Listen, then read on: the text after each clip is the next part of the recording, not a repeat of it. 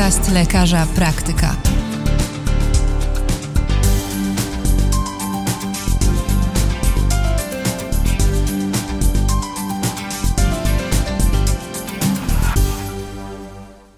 Dzień dobry, nazywam się Kalina Gierblińska i zapraszam do wysłuchania kolejnego odcinka podcastu Lekarza Praktyka, który powstaje we współpracy z wydawnictwem PZWL. A dzisiejszy odcinek będzie właściwie interwencyjny. Dlaczego? O tym się przekonacie Państwo już niebawem w rozmowie z naszą dzisiejszą gościnią, którą jest lekarz Alicja Baska z Zakładu Medycyny Stylu Życia Szkoły Zdrowia Publicznego Centrum Medycznego Kształcenia Podyplomowego w Warszawie i przedstawicielka Polskiego Towarzystwa Medycyny Stylu Życia. Witaj, Alicja. Dzień dobry, witam serdecznie. I jeszcze należy się Państwu wyjaśnienie, dlaczego się dzisiaj spotykamy, wokół jakiej publikacji będziemy rozmawiać, a będziemy rozmawiać na temat książki pod tytułem Lipidologia, co koniecznie należy wiedzieć, która ukazała się w serii wydawniczej w gabinecie lekarza specjalisty pod redakcją naukową profesora doktora habilitowanego nauk medycznych Artura Mamcarza. Współautorami są Piotr Jankowski, gościni nasza, naszego dzisiejszego odcinka, czyli Alicja Baska, Marcin Barylski, Bogusław Okopień, Łukasz Bugdak i Aleksandra Bołdys, czyli bardzo mocny zestaw ekspercki. Przeczytacie innymi w tej książce o epidemiologii zaburzeń lipidowych. Przeczytacie również o historii statyn, o tym jak wpłynęły na tę dziedzinę zdrowia, ale my będziemy się koncentrować na rozdziale, którego autorką jest Alicja Baska, czyli dieta. Jak może pomóc? Jaki model odżywiania jest najlepszy w dyslipidemii?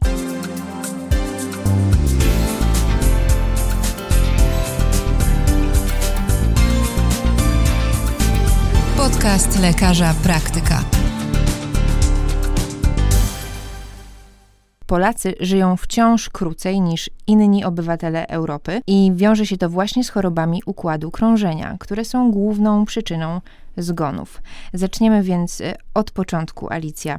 Czym dokładnie są zaburzenia gospodarki lipidowej?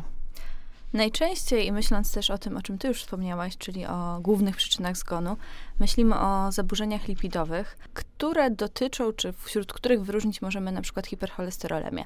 Mm, takim największym problemem, jeżeli chodzi o naszą populację, to jest podwyższone stężenie cholesterolu całkowitego, cholesterolu typu LDL. Mm, także i mm, wiemy, że z perspektywy zdrowia jest to stan mm, mocno zagrażający. Wiemy, że wysokie stężenie cholesterolu całkowitego, cholesterolu LDL przede wszystkim przyczynia się do powstawania chorób układu krążenia. Proces miażdżycowy jest silnie powiązany ze stężeniem E, wspomnianych lipoprotein. W związku z tym faktycznie jest to temat, który mm, powinien nas niepokoić i powinien też budzić duże zainteresowanie ze strony mm, nie tylko lekarzy, ale w zasadzie wszystkich e, osób zajmujących się zdrowiem, jeżeli popatrzymy na dane epidemiologiczne, to niestety wskazują one, że nawet 60 do 80% Polaków, myślimy o populacji dorosłej, ma zaburzenia lipidowe, najczęściej właśnie podwyższone stężenie cholesterolu całkowitego i LDL, czyli jest to większość naszej populacji. Wiemy też, że duża część osób w ogóle tych zaburzeń nie jest świadoma, a wśród osób, które u których rozpoznano, zdiagnozowano na przykład zaburzenia lipidowe, część osób nie podejmuje terapii w sposób wystarczająco intensywny. Mm, tutaj myśląc o terapii, myślimy oczywiście o postępowaniu niefarmakologicznym i farmakologicznym i zarówno jedna, jedno ogniwo, jak i drugie ogniwo, jeżeli popatrzymy na dane dotyczące tego, jak ta terapia postępuje, nie jest w tym momencie satysfakcjonujące nas z perspektywy zdrowia i tego, jakie mamy możliwości, bo wiemy, że jesteśmy w stanie leczyć zaburzenia lipidowe w sposób skuteczny. Mamy e, coraz to bardziej nowoczesne e, terapie farmakologiczne, no i wciąż mamy ten filar niefarmakologiczny, o którym w zasadzie od kilkudziesięciu lat wiemy naprawdę bardzo dużo, natomiast niestety mm, nie, nie przekłada się to do końca na praktykę i pewnie jest dużo przyczyn mm, dla tego stanu rzeczy. I o tym właśnie filarze będziemy też rozmawiać dzisiaj, bo to jest e, ta interwencja, o której wspomniałam. Interwencja, czyli pewna zmiana, ale jeszcze zanim do tego punktu dojdziemy w naszej rozmowie, e, jestem ciekawa, czego wynika ta niska świadomość społeczna, jeśli chodzi o tego rodzaju zagrożenia zdrowotne i czy lekarze edukują pacjentów w tym zakresie? Jak to wygląda z Twojej perspektywy? Hmm, zacznę od, od pierwszej części Twojego pytania, czyli o tę świadomość. Myślę, że ona i tak jest stosunkowo większa niż była jeszcze kilkanaście lat temu. Natomiast mm, większe są też wyzwania związane z naszym codziennym funkcjonowaniem i możliwościami, czy w zasadzie decyzjami, które podejmujemy. Mm, żyjemy w świecie, w którym dokonywanie prozdrowotnych wyborów staje się paradoksalnie coraz trudniejsze. To, w jaki sposób ewoluował nasz rynek e, produktów spożywczych, na przykład dostępność żywności wysoko przetworzonej, mm, dostępność bardzo smakowitych produktów, mhm. ale niekoniecznie najbardziej, najlepiej służących naszemu zdrowiu. Mm, ograniczone możliwości dotyczące aktywności fizycznej, czy to, że po prostu zmienił się nasz sposób pracy, mm, codziennego funkcjonowania i że ta aktywność fizyczna mm, staje się coraz trudniejsza z perspektywy takiej wygody codziennego życia. To wszystko sprawia, że nie jest łatwo. Dodatkowo, jeżeli przeanalizujemy, ile na przykład na temat zdrowego stylu życia, czy w ogóle zdrowia dowiadujemy się w trakcie naszej edukacji, jak wygląda edukacja zdrowotna, zaczynając od przedszkola, przez każdy kolejny etap mhm. edukacji, no to okazuje się, że być może ta wiedza, umiejętności i kompetencje też nie do końca przyczyniają się do tego, że będzie nam podejmować te prozdrowotne wybory łatwiej. Dodatkowo mamy też takie wpływy, mm, które trudno jest, które może wybiegają czy przekraczają naszą świadomość. Na przykład pomyślmy o tym, jak wygląda mm, marketing produktów spożywczych mhm. i z drugiej strony, jak wygląda regulacja rynku spożywczego. No nie do końca ona też nadąża za, mm, za tymi wyzwaniami, które producenci żywności nam stawiają. I wreszcie jeszcze kolejny aspekt, który na przykład z perspektywy zdrowia publicznego jest bardzo ważny, E, czyli to, że nie każdy może sobie pozwolić na to, na przykład, żeby dziś prowadzić e, prozdrowotny styl życia. Mm, ceny produktów żywnościowych, jeżeli zastanowimy się teraz, jak wygląda e, sytuacja gospodarcza na przykład, mhm. nie do końca pozwalają nam na to, aby tych najlepszych wyborów dokonywać. I ja wiem, że oczywiście te główne produkty, o których później też będziemy mówić, mm, e, nisko przetworzone produkty pochodzenia roślinnego, wciąż są stosunkowo tanie w porównaniu do innych produktów, ale na przykład jeżeli doliczymy do tego jeszcze czas, który trzeba poświęcić na to, aby przygotować taki posiłek i inne elementy związane z takim przygotowaniem codziennego menu czy jadłospisu, to okaże się, że to wcale nie jest aż tak proste. I mamy bardzo dużo badań, które pokazują, że mamy w zasadzie problem z nierównościami w zdrowiu i że łatwiej jest jednak osobom o lepszym statusie socjoekonomicznym dokonywać tych prozdrowotnych wyborów, a wciąż mamy duże grupy defaworyzowane i też myślę, że może dzisiaj w kontekście mówienia na przykład o tłuszczach typu trans powiemy o takich rozwiązaniach systemowych, które trochę te grupy defaworyzowane wspierały. Tutaj taki przykład duński myślę, że bardzo ciekawy. Natomiast wracając do drugiej części Twojego pytania a propos tego, czy lekarze edukują na ten mhm. temat, myślę, że coraz więcej to robi lekarzy.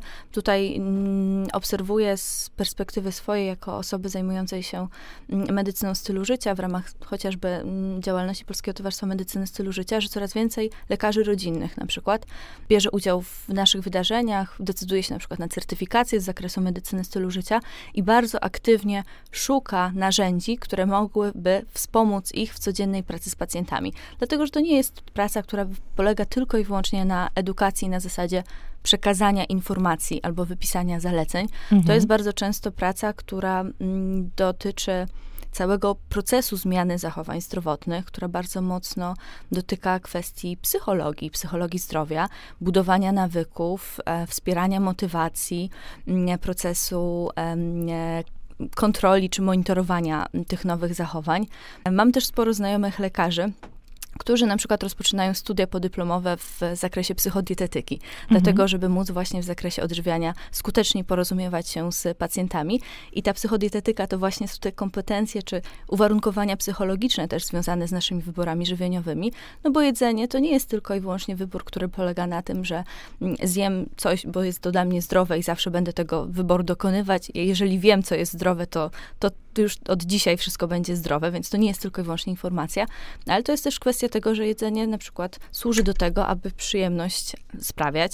Mhm. Jedzenie coraz częściej też jest niestety sposobem mm, kompensowania innych potrzeb. I mamy bardzo duży problem, jeżeli na przykład rozmawiamy o nadmiernej masie ciała, o osobach chorujących na otyłość, to bardzo dużą komponentą związaną z ich wyborami żywieniowymi i w ogóle sposobem odżywiania się, to jest kwestia mm, takiego jedzenia na podłożu emocjonalnym.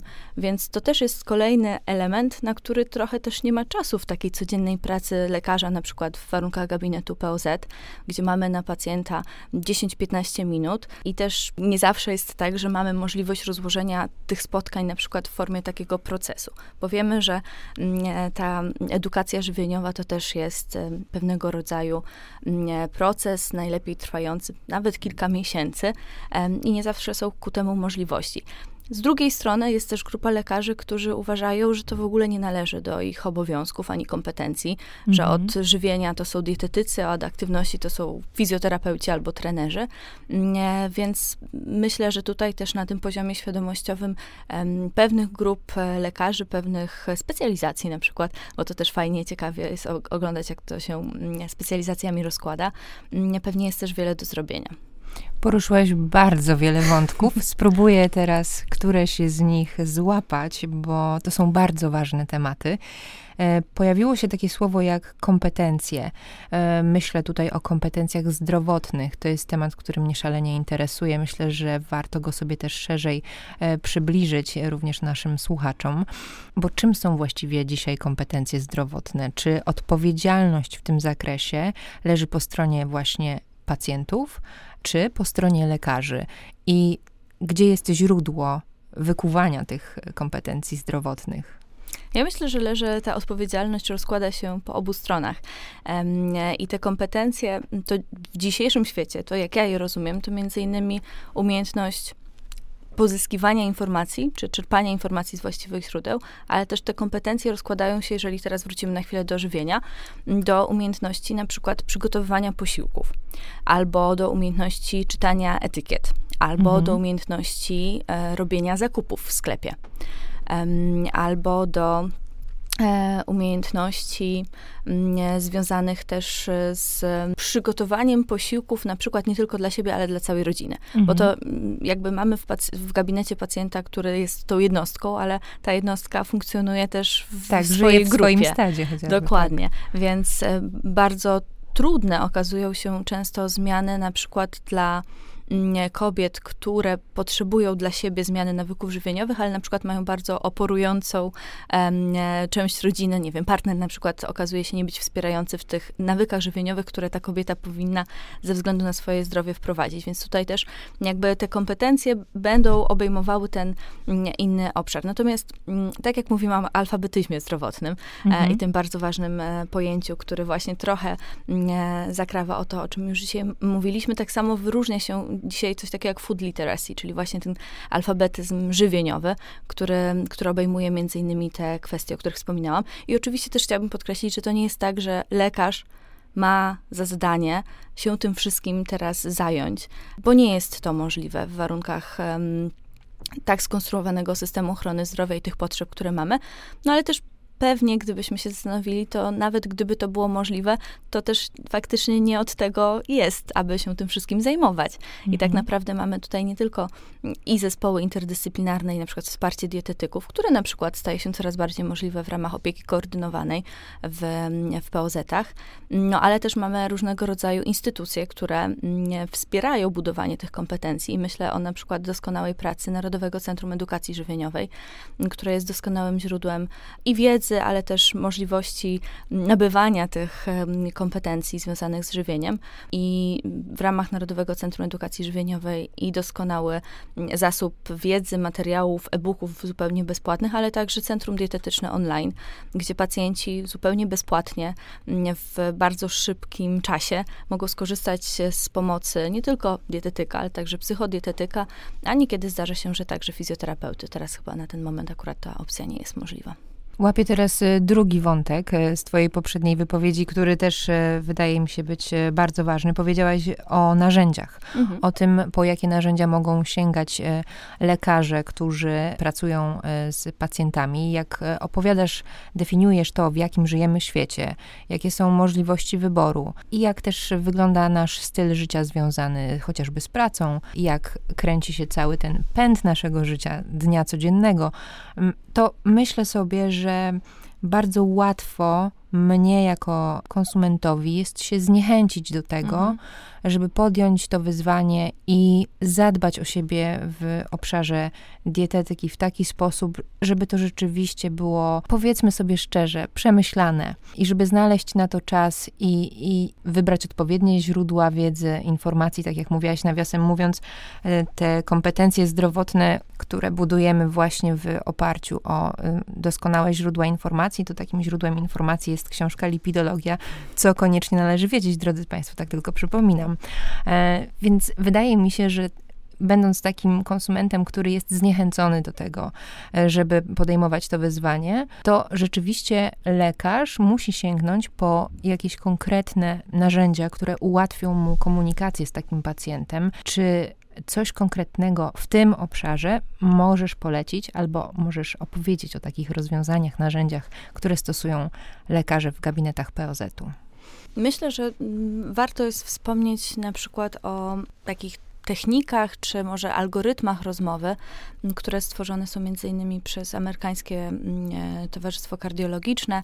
Tutaj między innymi zaproponowano taki schemat ABCD, ABCD zmiany, gdzie mamy taką podpowiedź w kontekście rozmowy z pacjentem, o jakich obszarach warto pamiętać, albo w jaki sposób mogłaby taka krótka interwencja mm, e, żywieniowa wyglądać.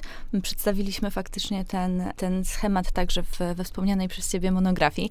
Mm, ABC, ABCD od, jako akronim od czterech czasowników w języku angielskim A, czyli assess, mhm. ocena, czyli taki pierwszy punkt, kiedy pozwalamy pacjentowi w tej naszej rozmowie z nim ocenić jego nawyki żywieniowe i to, czy on widzi w ogóle powiązanie pomiędzy jego odżywianiem a stanem zdrowia. E, I tutaj ważne jest to, mm, odwołując się na przykład do mm, teorii stojącą za, za powstawaniem motywacji, tym czym w ogóle motywacja jest, to to, aby pacjent miał poczucie, że z jego perspektywy zdrowotnej ta zmiana, o której my chcemy z nim rozmawiać, jest ważna. Czyli, żeby dostrzegł to powiązanie pomiędzy na przykład tymi wynikami, które podczas tej wizyty z pacjentem analizujemy, mm, a jego mm, codziennymi wyborami żywieniowymi. Tutaj ważne jest to, to personalizowanie ryzyka z, przez nas jako lekarzy w rozmowie, czyli zwrócenie uwagi, że na przykład no to, że mm, ten cholesterol całkowity, cholesterol LDL jest tak wysoki, to być może jest powiązane z, z pani czy z pana nawykami żywieniowymi, czy być może chciałaby pani, pan dowiedzieć się więcej, co mogłaby pani zmienić, ale zanim jeszcze jeszcze zaczniemy w ogóle cokolwiek zmieniać, to po pierwsze musimy sprawdzić, czy pacjent w ogóle chce o tym rozmawiać. Mm, po drugie, sprawdzić, jaki jest jego stan wiedzy na ten temat. No i jakie są te nawyki żywieniowe, bo żeby móc coś zmienić, musimy wiedzieć, co w ogóle zmieniamy, czy od czego zaczynamy. Więc tutaj też warto kilkoma pytaniami i pewnie później jeszcze do nich wrócimy w kontekście właśnie zaburzeń lipidowych, zwrócić uwagę na, na te produkty czy na te nawyki, które mogą akurat w jego przypadku mu nie służyć. To jest ta pierwsza część, czyli ta ocena. Natomiast e, później mamy mm, drugą część, która myślę, że jest bardzo ważna i często jest pomijana, mm, B od barier, e, czyli określenie co dla pacjenta w tym momencie jest trudne? Dlaczego ta zmiana wydaje mu się tak, takim dużym wyzwaniem? Mhm. Jeżeli poznamy te bariery, to łatwiej też nam będzie na nie odpowiedzieć, bo być może część tych, z tych barier wynika z błędnych przekonań pacjenta, które kojarzą mu się na przykład z tym, że mm, nowa dieta czy nowe nawyki żywieniowe będą bardzo dużo jego czasu zajmowały, że nie może w prosty sposób dopasować na przykład do tego szybkiego trybu życia, tych jego wyborów. Albo na przykład mm, niektórzy pacjenci mają takie bardzo zero-jedynkowe przekonania, że zmiana nawyków żywieniowych oznacza całkowitą rezygnację ze wszystkiego, co sprawia im przyjemność. I po mhm. prostu już na wstępie wiedzą, że takiego mm, zobowiązania nie chcą podejmować. Więc tutaj rozpoznając te bariery, jesteśmy w stanie zaproponować pewne rozwiązania do tych mhm. właśnie barier. E, trzecia część w tym algorytmie to litera C od commit, mm, czyli zobowiązanie Tutaj, jeżeli rozmawiamy z pacjentem mm, i mamy tych kilka minut na rozmowę i pacjent jest chętny do tego, żeby faktycznie podjąć jakąś zmianę, to warto jest tak poprowadzić tę rozmowę, aby pacjent w pewien sposób zobowiązał się do tego, że on faktycznie mm, od nie wiem, czy od dzisiaj, może niekoniecznie od dzisiaj, bo do zmian też trzeba się przygotować, ale w ciągu na przykład najbliższych dwóch tygodni postara się wprowadzić tę zmianę, o której rozmawialiśmy. Ważne z perspektywy mm, tej komunikacji i według badań zwiększa to szanse na to, że faktycznie ta zmiana się zadzieje, jest to, kiedy pacjent sam podsumowuje to, co zostało powiedziane i na przykład mówi, że w takim razie spróbuje zrobić to i to.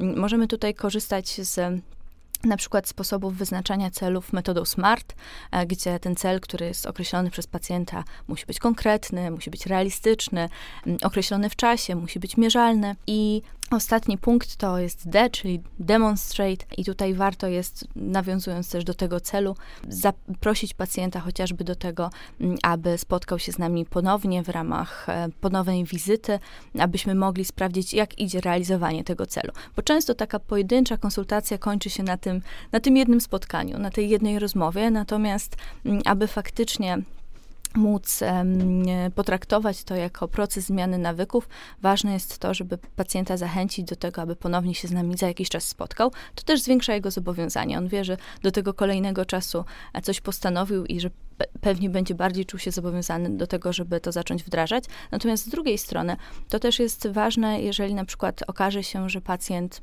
nie uda mu się wprowadzić tego, co zamierzył, ale mimo wszystko jest umówiony na tę wizytę, na tę wizytę przyjdzie, mhm. to możemy po pierwsze sprawdzić, dlaczego to się nie udało. Być może będzie trzeba ten cel nieco zmodyfikować, ale być może okaże się, E, że na przykład jakieś nowe bariery się pojawiły, albo dopiero teraz udało się je zidentyfikować i będziemy mogli jakby ten plan na tyle zmienić, aby faktycznie to było łatwiejsze. Ważne jest też to, żeby pacjent na przykład nie czuł, czy może nie postrzegał tego, że coś mu się nie udało jako porażki, jako swojej winy, żeby nie zmniejszało to jego poczucia w ogóle skuteczności, co oczywiście jest dość trudne tutaj myśląc w ogóle jeszcze o całym procesie zmiany zachowań zdrowotnych, warto jest w ogóle badać gotowość względem zmiany. Mhm. Tutaj też mamy takie narzędzie do tego w taką skalę 0 do 10, którą można zastosować. E, więc jakby tych możliwości jest sporo. Takim narzędziem, które może służyć też jest dialog motywujący,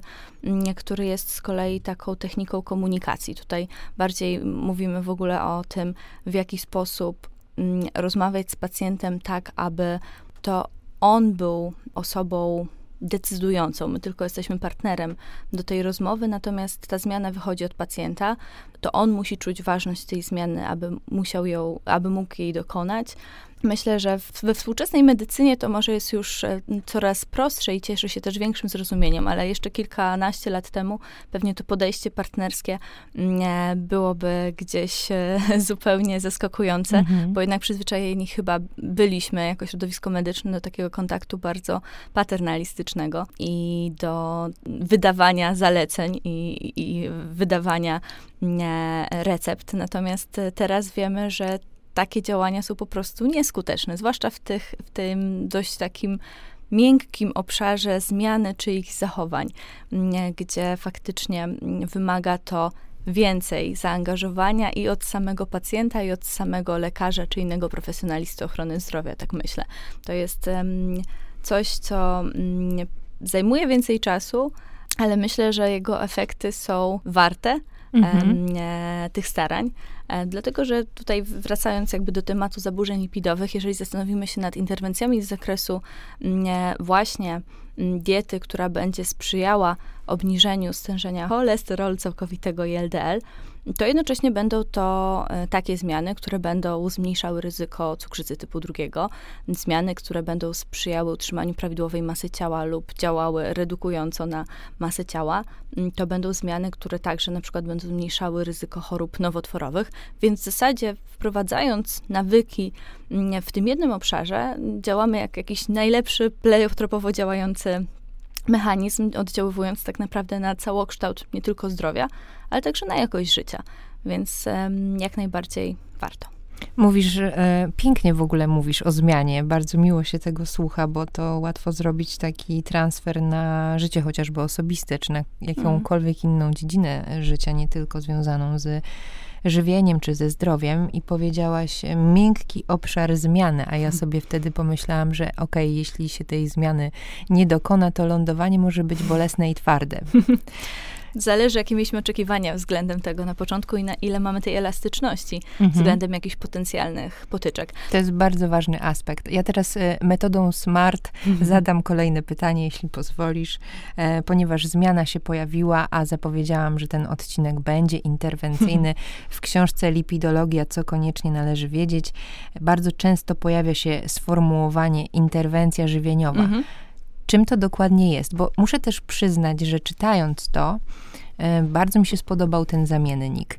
E, zmiana brzmi bardzo łagodnie mhm. i być może jesteśmy już osłuchani z tym słowem. Zmiana, czas na zmiany, nowy rok, nowa ja i tak dalej, prawda? A interwencja brzmi tak dosadniej. Jest mm. jakaś błyskawiczna, błyskawiczne działanie w niej wyczuwalne w tym słowie. E, czym zatem są interwencje żywieniowe i jak one wspierają właśnie zaburzenia gospodarki lipidowej? No dobrze, to ja znowu uchwycę się na moment tej interwencji jeszcze. Um, masz rację, że to ma zupełnie inny wydźwięk i też na tym wydźwięku faktycznie mi bardzo zależało, bo niekiedy traktujemy właśnie zmiany w nawykach żywieniowych jako coś, co hmm, pewnie ma jakiś taki mały wydźwięk. Mhm. Generalnie pewnie niezbyt duże zmiany można w ten sposób wprowadzić. Mhm. A jeżeli to brzmi jak interwencja, to traktujemy to faktycznie równoprawnie do na przykład interwencji e, czy terapii farmakologicznej. Mhm. I faktycznie, mm, e, jeżeli zajrzymy do wytycznych, to interwencja z zakresu zmian nawyków żywieniowych jest tam traktowana jako fundament postępowania, jeżeli chodzi o pacjentów z zaburzeniami lipidowymi. I z perspektywy mm, tych najpopularniejszych zaburzeń lipidowych, najważniejsze wydaje się Między innymi ograniczenie spożycia tłuszczów nasyconych, ograniczenie spożycia tłuszczów e, typu trans, zwiększenie spożycia błonnika, zastępowanie tłuszczów e, nasyconych tłuszczami e, wielo- i jednonienasyconymi. Można też pomyśleć o mm, dołączeniu mm, fitosteroli roślinnych do, do diety, tak aby jeszcze wzmocnić ten efekt e, hipolipemizujący. I jeżeli chodzi o takie działania niezwiązane stricte z żywieniem, to oczywiście aktywność fizyczna też może nas tutaj wspierać. Ale te, te obszary, te interwencje to są takie główne, przedstawiane w, w wytycznych, e, kierunki naszego działania, jeżeli chodzi o interwencje właśnie żywieniowe.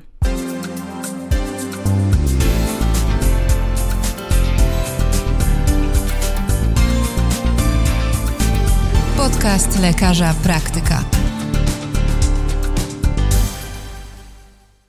Twoim rozdziale, który jest e, poświęcony dietom, e, pojawia się kilka diet i muszę przyznać, że o diecie małpokształtnych nie słyszałam. Powiedz coś więcej. E, dieta małpokształtnych tutaj w tej książce została faktycznie przedstawiona bardziej jako taka ciekawostka, e, ale też taki trochę pstryczek w kierunku e, wielbicieli diety mm, paleo, która jeszcze kilka lat temu święciła swoje mm, triumfy. To jest nawiązanie tak naprawdę do historii gatunku ludzkiego i tego, w jaki sposób odżywialiśmy się te tysiące lat temu. Mm, e, dieta małpokształtnych to takie moje autorskie polskie tłumaczenie w języku angielskim Simian Diet. Mhm. To taki protokół profesora Jenkinsa. Profesor Jenkins to jest w zasadzie takie, taka osoba, która niesamowicie zasłużyła się, jeżeli chodzi o nasze rozumienie tego, jak odżywianie wpływa na zdrowie, nie tylko na kwestie gospodarki lipidowej, bo to jest między innymi też osoba, która wprowadziła mm, termin e, indeks glikemiczny do, do, do nauki. Mm, natomiast wracając do tej interwencji, to był taki sposób odżywiania, który maksymalizował w zasadzie spożycie błonnika. Tamtego błonnika było mm, ponad 50 gramów na 1000 kalorii, więc mhm. naprawdę bardzo dużo. Głównie ten błonnik pochodził z warzyw, owoców, nasion roślin strączkowych. Mm, I to była też jednocześnie taka interwencja, która pokazała, że w zasadzie w bardzo krótkim czasie jesteśmy w stanie bardzo silnie zredukować stężenie cholesterolu LDL, stężenie cholesterolu całkowitego także, mm, bo taka interwencja o około 30% redukowała stężenie cholesterolu całkowitego, co było efektem porównywanym wtedy w tych czasach do dostępnego wówczas leczenia farmakologicznego, jedną z tych wcześniejszych statyn. Więc to był efekt naprawdę taki wow. Mhm. W momencie, kiedy opublikowano te wyniki tych badań, Myślę, że mm, wprowadziło to mm, dużo nowego do, do dyskusji na temat istotności interwencji żywieniowej. Można oczywiście zastanawiać się nad tym, na ile faktycznie możliwe jest jej wdrożenie i prowadzenie na co dzień, bo to faktycznie jest bardzo taki mm, rygorystyczny mhm. protokół, który w warunkach niebadania klinicznego pewnie dość trudno jest wdrażać. Natomiast profesor Jenkins opracował i opisał inny rodzaj, inny model żywienia, który już e, jest dużo prostszy do takiego takiego codziennego mm, wprowadzania u pacjentów z zaburzeniami lipidowymi, czyli taką dietę portfolio, tak się to nazywa. Ona bazowała znowu na dużej ilości białka pochodzenia roślinnego, głównie z nasion roślin strączkowych, mm, e, Naj, dużo podkreślono, podkreślano, że tutaj soja między innymi jest takim bardzo dobrym źródłem białka. Dodatkowo jeszcze mm, postawiono na dużą zawartość błonnika rozpuszczalnego, w diecie to było około 20 gramów dziennie.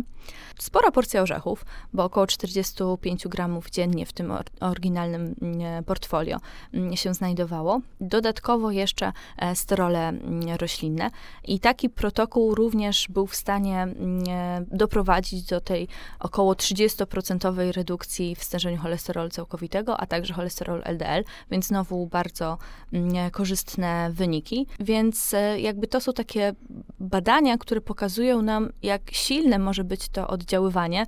I to słowo interwencja myślę, że jest jak mhm. najbardziej uzasadnione, bo to naprawdę jest ogromny wpływ. To nie jest takie kosmetyczne poprawianie tutaj mm, spadek stężenia cholesterolu gdzieś tam o kilka miligramów na, na litr, tylko to jest naprawdę mm, istotne obniżenie, więc w połączeniu na przykład mm, z interwencją farmakologiczną mm, u pacjentów z dużym ryzykiem sercowo-naczyniowym, to tak naprawdę może przynieść nam sukces terapeutyczny, a u pacjentów, u których to ryzyko sercowo-naczyniowe jest niskie, być może może okazać się, że nie będzie potrzebne w ogóle wdrożenie żadnej interwencji farmakologicznej, jeżeli zmiana nawyków żywieniowych będzie odpowiednio intensywna. Okej, okay, zatrzymajmy się tutaj, bo myślę, że to jest bardzo ważne, jeśli chodzi chociażby o nasze społeczne przekonania, mm -hmm. bo kiedy pojawiają się problemy lub jakieś zagrożenie związane z e, chorobami chociażby sercowymi, to od razu myślimy lek, jakiś mhm. konkretny preparat, jakieś rozwiązanie farmakologiczne. A ty mówisz, że czasami wystarczy zrobić porządek, zaprowadzić odpowiednią interwencję w obszarze żywienia, żeby nie musieć sięgać po leki, czy tak? Jak najbardziej. Jest to w 100% e, udowodnione naukowo, że takie interwencje są możliwe, że ich efekty są długotrwałe.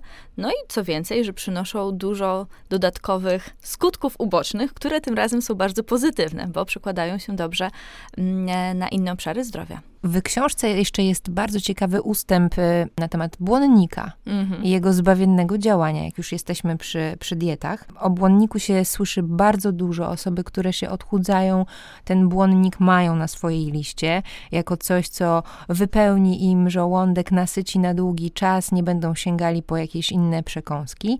E, jak stosować, jak mm, korzystać z błonnika mądrze? Myślę, że warto jest w ogóle e, z, perspektywy czy z kontekstu naszej dzisiejszej rozmowy rozdzielić błonnik na takie dwie grupy. Błonnik rozpuszczalny, nierozpuszczalny. Oczywiście obie te sekcje są bardzo ważne. Co więcej, większość błonnika, czy może inaczej, i sekcja rozpuszczalna i nierozpuszczalna zwykle występuje razem w jednym produkcie.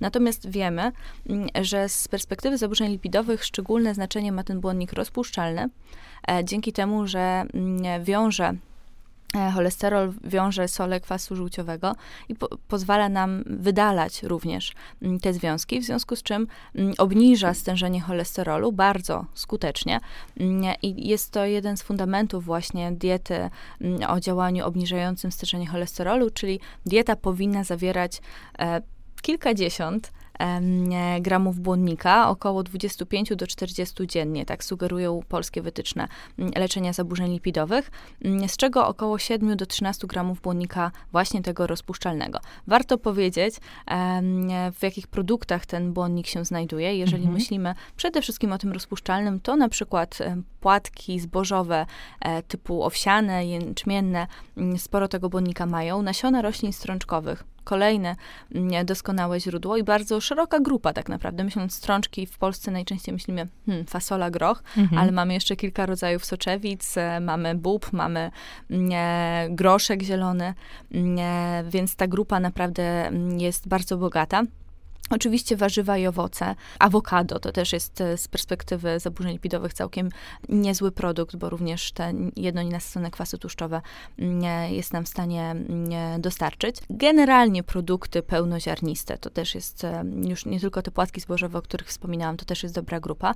Więc e, myśląc błonnik, niekoniecznie musimy myśleć o tym, że teraz będziemy suplementować błonnik, co oczywiście też jest możliwe. I tutaj mm, babkę płesznik na przykład, czy siemię lniane jesteśmy w stanie stanie łatwo dostać i również poleca się, aby osoby mm, z hipercholesterolemią ten, te produkty włączały do swojej diety. Natomiast chciałam podkreślić, że jest mnóstwo świetnych źródeł błonnika w codziennych produktach, które możemy po prostu włączyć do naszego menu, a jednocześnie taką kolejną zaletą włączenia dużej ilości produktów typu nasiona roślin strączkowych jest to, że mm, przestaje w tej diecie być wystarczająco dużo miejsca na te produkty, które akurat z perspektywy zaburzeń lipidowych nam nie służą. Czyli na przykład, jeżeli decydujemy się zwiększyć spożycie nasion roślin strączkowych, to siłą rzeczy one na przykład zaczynają występować mm, w, mm, jako element w głównym posiłku, to źródło białka powiedzmy, mhm. więc wykluczamy takie produkty, czy zmniejszamy spożycie takich produktów, jak na przykład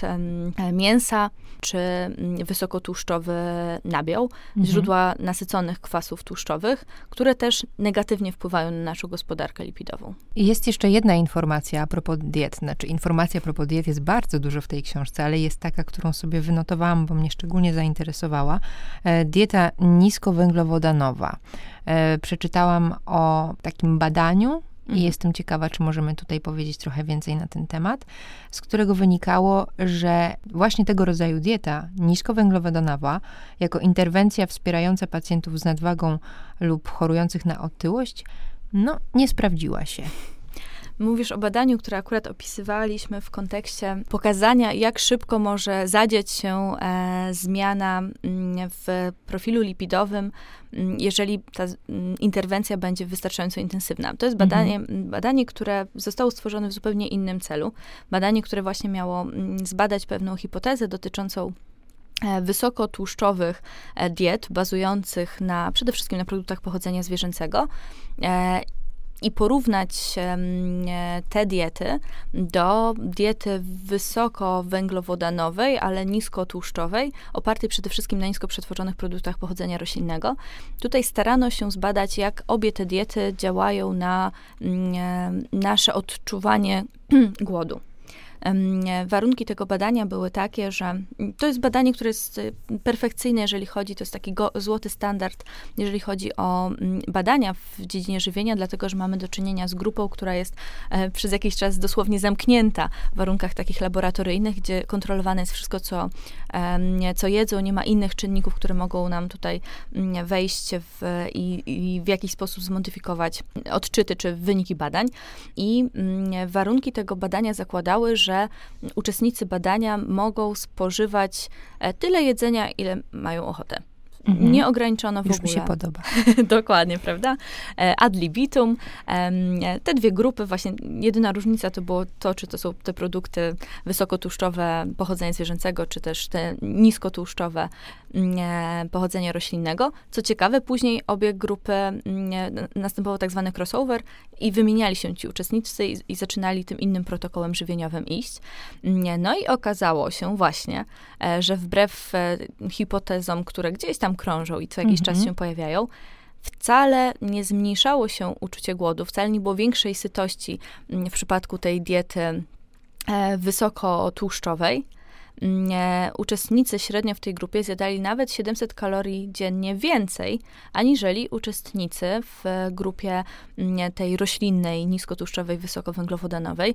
No i tutaj najprawdopodobniej dużo um, do powiedzenia, czy sprawcą tego zamieszania, między innymi był błonnik, którego mhm. w tej grupie było znacznie więcej, który to uczucie sytości budował. Poza tym też um, te produkty pochodzenia roślinnego, nisko przetworzone, takie jak warzywa, owoce, nasiona roślin strączkowych, mają to do siebie, że one miewają oddają posiłki miewają dość sporą objętość przy dość niskiej mm, ilości kalorii, w związku z czym zapełniają bardzo nam żołądek, natychmiastowo dają nam to uczucie mm, sytości. Dodatkowo, jeżeli sporo błonnika, to to uczucie sytości też się utrzymuje, w związku z czym te osoby nie mają ochoty, żeby sięgać po kolejne porcje. Mhm. Trochę inaczej działa to w przypadku tych, na przykład w przypadku tych produktów wysokotłuszczowych, które w małej objętości kalorii mają dużo, więc być może aż tak dobrze nie wypełniają na przykład, znaczy na pewno nie wypełniają tak dobrze naszego żołądka i inaczej trochę wygląda też ich proces trawienia. Więc tutaj przy okazji tego badania Okazało się, że istotnie zmieni, zmienił się też profil lipidowy uczestników.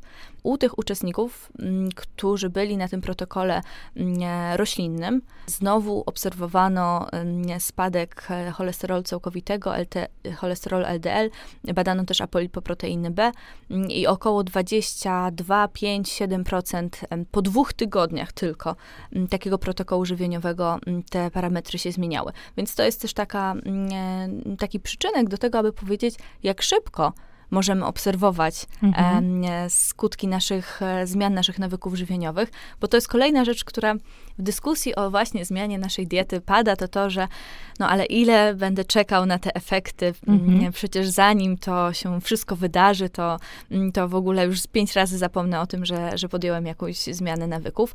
A tu I proszę, jak można podkręcić motywację od razu, prawda? Dokładnie, tylko że musimy pamiętać o tym, że jeżeli oczekujemy spektakularnego efektu, to spektakularna musi też być ta nasza zmiana. Czyli intensywna zmiana mhm. to intensywny, spektakularny efekt, natomiast mała zmiana to oczywiście mm, warto zawsze ten, ten mały krok nawet zawsze wykonać. Natomiast nie spodziewajmy się wtedy niesamowitych efektów. Jeżeli chcemy, aby nasze żywienie miało, działało, czy miało efekt terapeutyczny, to musi to być intensywna zmiana naszych nawyków żywieniowych. Jeżeli mm, chcemy tylko no, wspomóc leczenie farmakologiczne mm, e, i wybieramy na przykład taką metodę bardzo małych kroczków, no to spodziewajmy się, że po prostu będzie trwało to, to dłużej. Oczywiście zawsze warto, nawet najmniejszą zmianę i tak jak wspominałam, nie tylko redukujemy ryzyko chorób sercowo-naczyniowych mm, czy incydentu sercowo-naczyniowego, ale także oddziaływujemy na ryzyko chociażby cukrzycy typu drugiego. Natomiast mała zmiana to też mniejszy efekt. Duża zmiana, szansa na, na spektakularny sukces. Teraz y, parafrazując tytuł książki, chciałabym Cię zapytać, co powinniśmy wiedzieć o tłuszczach trans? Hmm.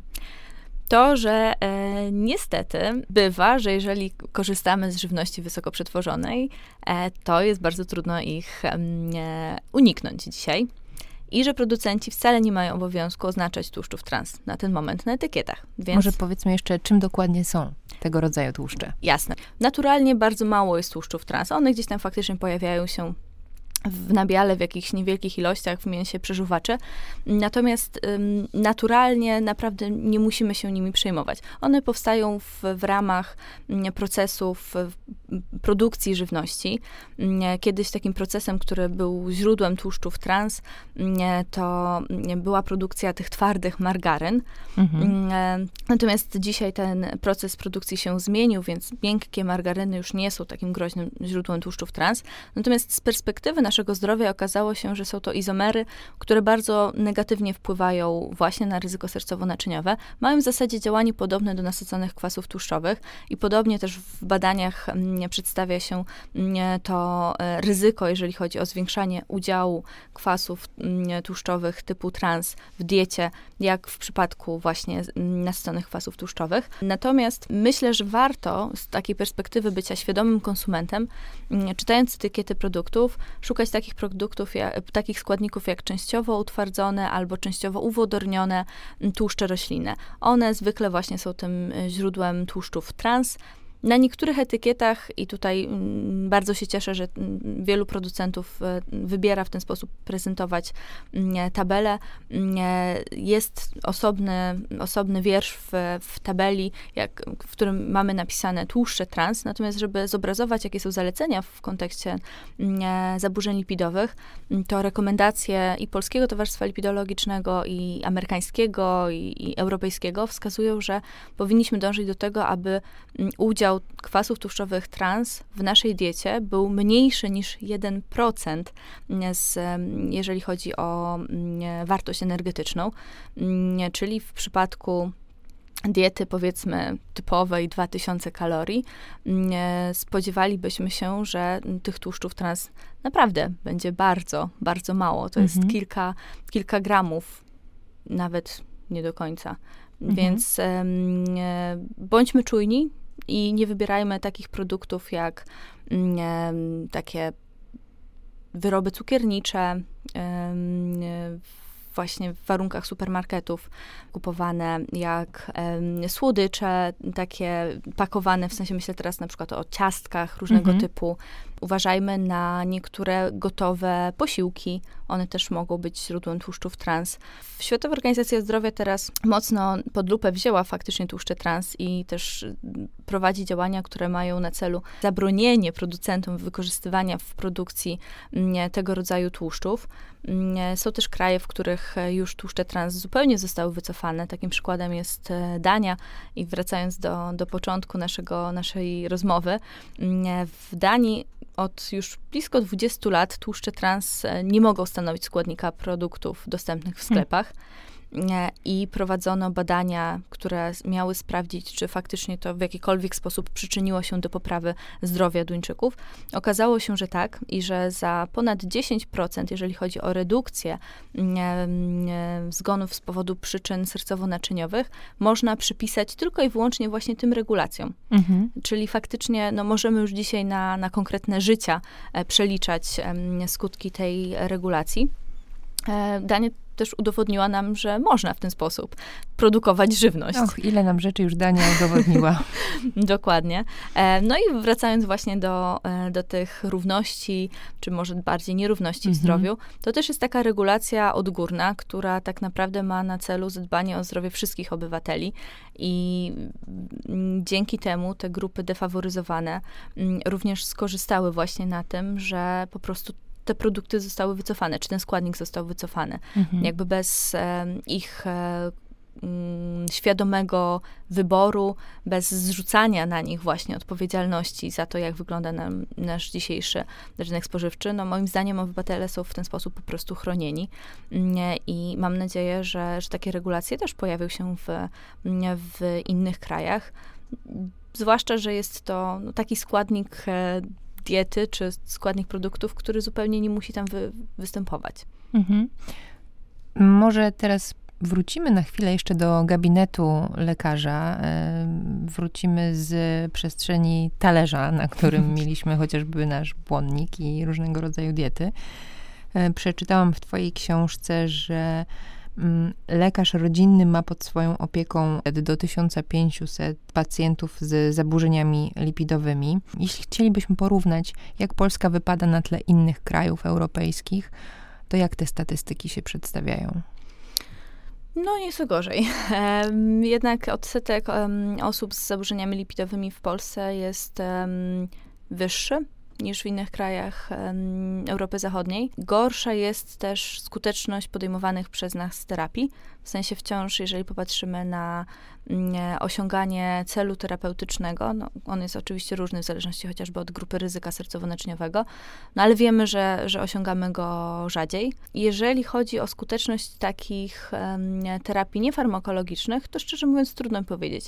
Nie wiem na ile skuteczniej w osiąganiu tych założeń są lekarze z innych krajów Europy, natomiast mm, na pewno są e, kraje, gdzie jeżeli chodzi o profilaktykę, idzie nam po mhm. prostu y, nie nam, idzie, idzie im po prostu dużo lepiej. Skandynawia jest na przykład mm, e, takim obszarem, gdzie faktycznie i chęci pacjentów względem działań profilaktycznych są większe, ale też możliwości systemowe chyba wyglądają nieco lepiej. No pamiętajmy o tym, że oczywiście ważne jest, są te działania niefarmakologiczne w kontekście zmiany nawyków żywieniowych, ale ważna mhm. jest też w ogóle świadomość na poziomie na przykład wykonywania badań mhm. regularnych i w Polsce te nasze chęci względem mm, ich, ich robienia są dość różne. No, program, program 40, z którym mieliśmy niedawno do czynienia, nie spotkał się z jakimś niesamowitym odzewem tak, ze strony. Bez echa, można powiedzieć. Właściwie. Dokładnie, więc wciąż jest dużo osób, które nie mają ochoty, aby wykonywać badania, a dopiero w momencie, kiedy no myślę, że to jest o tyle ważne, że jesteśmy w stanie wtedy zaproponować tej osobie konkretne działanie. Wiedząc, na czym stoimy, możemy wiedzieć na przykład, na ile intensywne te zmiany w tym momencie powinny być. Mhm. Potrzeba działań systemowych, bardzo interdyscyplinarnych, od poziomu zdrowia publicznego i regulacji rynku e, spożywczego przez edukowanie e, lekarzy, E, i edukację ich w zakresie właśnie medycyny stylu życia, po edukację samych pacjentów i dawanie im możliwości dokonywania tych lepszych wyborów. Mówisz o zmianie, ta zmiana nam się tutaj przewija w rozmowie i wydaje mi się, że taką zmianą i też dobrą ścieżką jest również e, screening żywieniowy. Co to takiego? Screening żywieniowy tutaj tak e, powiedzmy w cudzysłowie mm, e, zawarty w, jako jeden z podtytułów w, w, w moim rozdziale. Troszkę już wspomniałam o tym, um, mówiąc o, o tym schemacie ABCD. Mhm. E, generalnie chodzi o to, abyśmy zbierając wywiad z pacjentem, nie zapominali uwzględniać tych czynników związanych ze stylem życia w nim, e, a przede wszystkim rozmawiając dzisiaj, czy wracając do głównego tematu naszej rozmowy, pytajmy o nawyki żywieniowe, po to, abyśmy mogli w ogóle wiedzieć, co jest, e, co wymaga jakiejś korekty, czy gdzie możemy pacjenta wesprzeć w dokonywaniu tych zmian.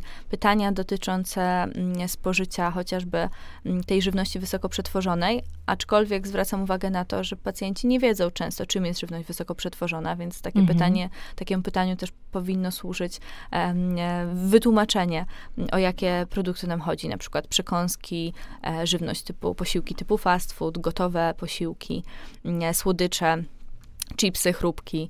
Mm, e, pytajmy o spożycie mięsa. Mhm. E, I jeżeli pytamy, no to pytajmy konkretnie, na przykład ile porcji w tygodniu, na przykład. Pytajmy o spożycie tych prozdrowotnych produktów, na przykład o spożycie nasion roślin strączkowych. E, tutaj to jest taki mój konik, jeżeli chodzi w ogóle o te różne produkty żywnościowe. W Polsce zjadamy średnio 2 kg w przeciągu roku nasion roślin strączkowych i ponad 70 kg mięsa. Wow. Dysproporcja jest ogromna, mhm. a tak naprawdę, jeżeli popatrzymy na talerz zdrowego żywienia, to nasiona roślin strączkowych powinny pojawiać się przynajmniej tak często jak białko pochodzenia zwierzęcego.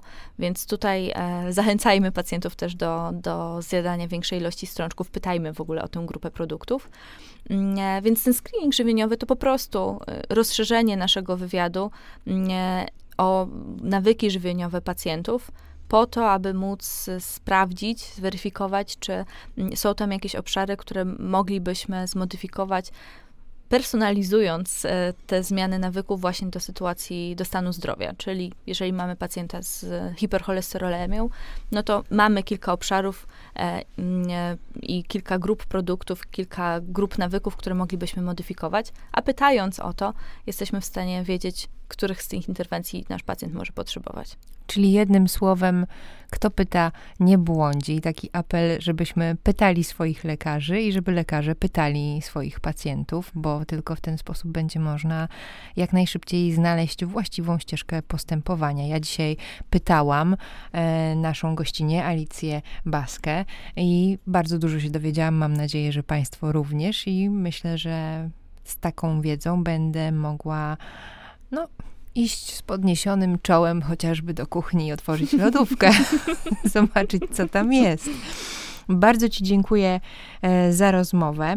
E, państwa i moim gościem w podcaście Lekarza Praktyka, który powstaje we współpracy z wydawnictwem PZWL, była lekarz Alicja Baska z Zakładu Medycyny Stylu Życia Szkoły Zdrowia Publicznego Centrum Medycznego Kształcenia Podyplomowego w Warszawie i przedstawicielka Polskiego Towarzystwa Medycyny Stylu Życia. Dziękuję Ci bardzo za spotkanie. Bardzo dziękuję a rozmawialiśmy o książce pod tytułem Lipidologia, co koniecznie należy wiedzieć, która ukazała się w serii wydawniczej w gabinecie lekarza specjalisty. Link do tej książki, ale też do całej serii, w której znajdziecie Państwo wiele innych publikacji, jest w opisie tego podcastu. Bardzo serdecznie Państwu dziękuję za uwagę i do usłyszenia.